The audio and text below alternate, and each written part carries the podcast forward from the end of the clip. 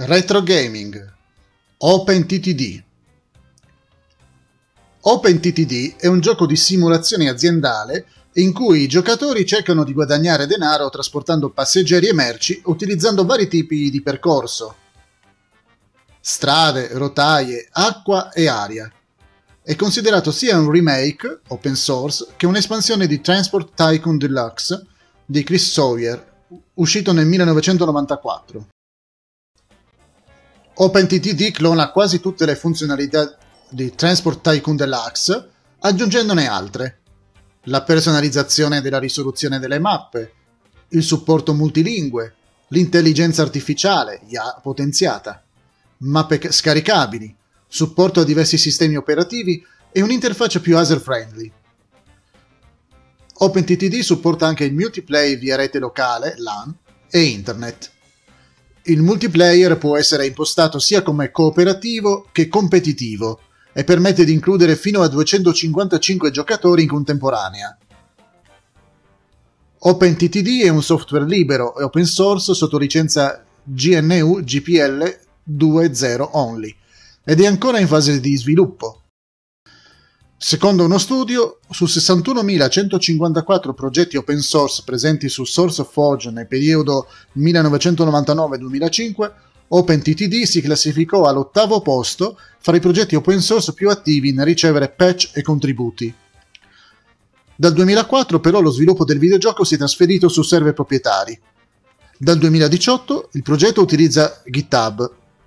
Il 1 aprile 2021 il gioco è stato pubblicato ufficialmente su Steam. Storia. Lo sviluppo di OpenTTD è nato dal desiderio di espandere le capacità di Transport Tycoon Deluxe per supportare personalizzazioni fatte dagli utenti sia per quanto riguarda la grafica che gameplay. Inoltre, gli utenti avevano chiesto che il videogioco originale del 1994 fosse reso compatibile con i sistemi operativi di nuova generazione invece che con il vetusto DOS prime modifiche a Transport Tycoon Deluxe. Prima che partisse il progetto di OpenTTD, era già stato fatto un tentativo per aggiornare il titolo originale perché fosse reso compatibile con Windows 95. Quel tentativo fu condotto dal gruppo tecnologico Fish fra il 1996 e il 1999, ma la compatibilità di quella versione era molto limitata. Proprio in quel periodo erano nati nuovi sistemi operativi, Windows 98 e Linux in particolare, e nuovo hardware, nuove CPU, nuove schede audio e le prime schede grafiche dotate di processore, GPU. Un altro progetto fu TTD Patch di Joseph Drexel del 1996. Dopo 15 anni era ancora in fase di sviluppo. L'idea era di aggiungere nuove funzionalità nel gioco, nuova grafica, nuovi veicoli, nuovi tipi di industrie, eccetera. Ma i limiti di questa versione riguardavano ancora una volta il sistema operativo e l'hardware. In quei 15 anni sono nati altri sistemi operativi, compresi quelli mobili, e alcuni sono anche morti, si pensi a Windows Phone. Sviluppo di OpenTTD. Nel 2003 Ludwig Strigers annunciò che intendeva decodificare Transport Tycoon Deluxe convertendo il gioco in C, un linguaggio di programmazione. Il 6 marzo 2004 rilasciò la nuova versione di Transport Tycoon Deluxe con il nuovo nome OpenTTD. Il titolo è ancora in fase di sviluppo. Strigers si concentrò inizialmente sul codice perché ne fossero migliorate sia la leggibilità che l'estendibilità. Questo permise di far funzionare audio e musica che a quanto pare erano stati persi dagli altri esperimenti. Inoltre voleva migliorare l'interfaccia e aggiungere il supporto completo a nuove lingue. In breve tempo furono aggiunte nuove funzionalità di gioco, nonché di editing in modo simile a quanto già successo con TTD Patch. Inoltre fu rivisto da zero il multiplayer sia su LAN che su internet, sfruttando i protocolli di rete più recenti. Entro il 2010 OpenTTD era diventato stabile. Nel 2007 fu sviluppata una IA personalizzabile dall'utente, aggiungendo nuovi tipi di sfida. Nei due anni successivi furono aggiunti anche il supporto all'IPv6, un sistema di download integrato per aggiungere personalizzazioni scaricabili liberamente dal web, il supporto a una grafica di base alternativa e nuovi suoni e set musicali. Dal 2007 si passò dal C al C++. Gameplay. Il gameplay di OpenTTD è simile a quello di Transport Tycoon Deluxe, su cui si basa, ma sono stati apportati diversi miglioramenti, rendendone più facile l'uso. I giocatori devono costruire una rete di trasporto utilizzando camion, autobus, treni, aerei e barche per collegare industrie e città sulla mappa e trasportare ciò che si produce.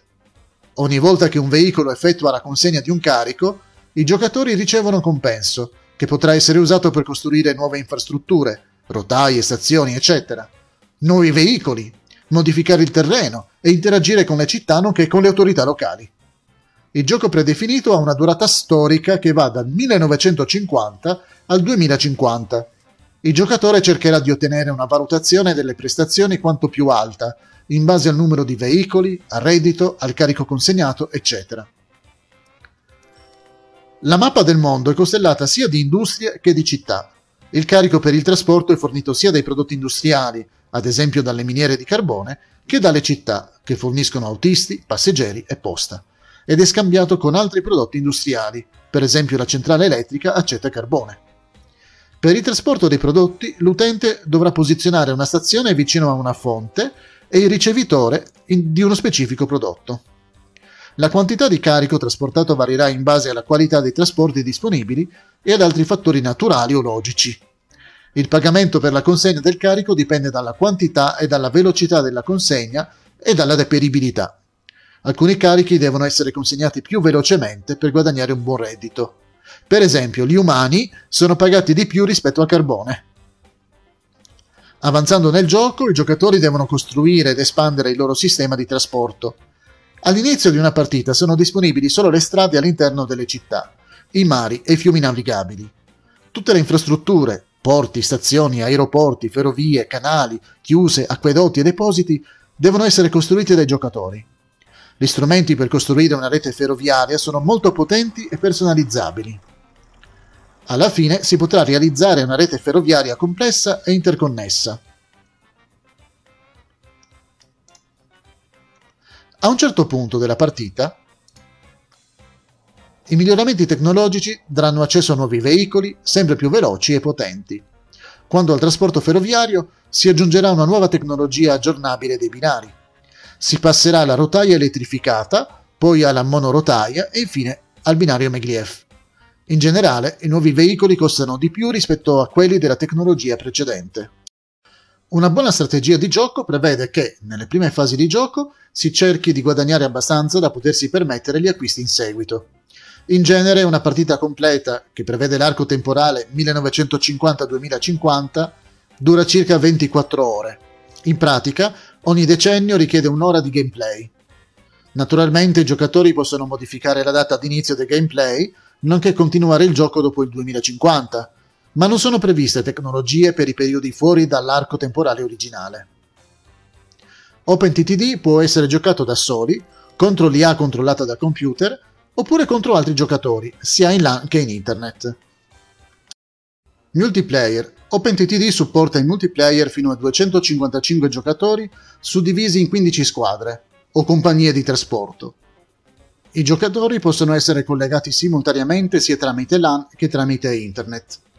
Ogni compagnia di trasporto sarà in concorrenza con le altre e può essere controllata da più giocatori in qualsiasi momento. Questo creerà partite sia cooperative che competitive. Si possono quindi creare sfide con regole precise, ad esempio due compagnie di trasporto con tre membri ciascuna. Modding. Come abbiamo visto, uno degli obiettivi è la, per- la personalizzazione e l'editing.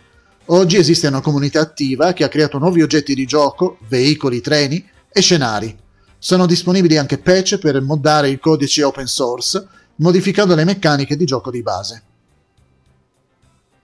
Conclusioni. OpenTTD è stato elogiato per i tanti miglioramenti apportati all'originale Transport Tycoon Deluxe, l'intelligenza artificiale, la grafica, i suoni e i multiplayer. OpenTTD ha ricevuto il premio gioco dell'anno per l'Amiga Games Award 2004. Nel 2011 Lewis Denby di PC Gamer dichiarò che OpenTTD era il ventesimo miglior gioco del 2011. Nel 2014 su PC Gamer fu scritto che OpenTTD è fra i 10 migliori classici rifatti dai fan che si possono giocare gratuitamente. Fra il 2005 e il 2010 è stato il miglior titolo videoludico in Ungheria. Da pochi giorni OpenTTD è entrato nella lista dei 30 titoli scaricabili gratuitamente nel client GOG.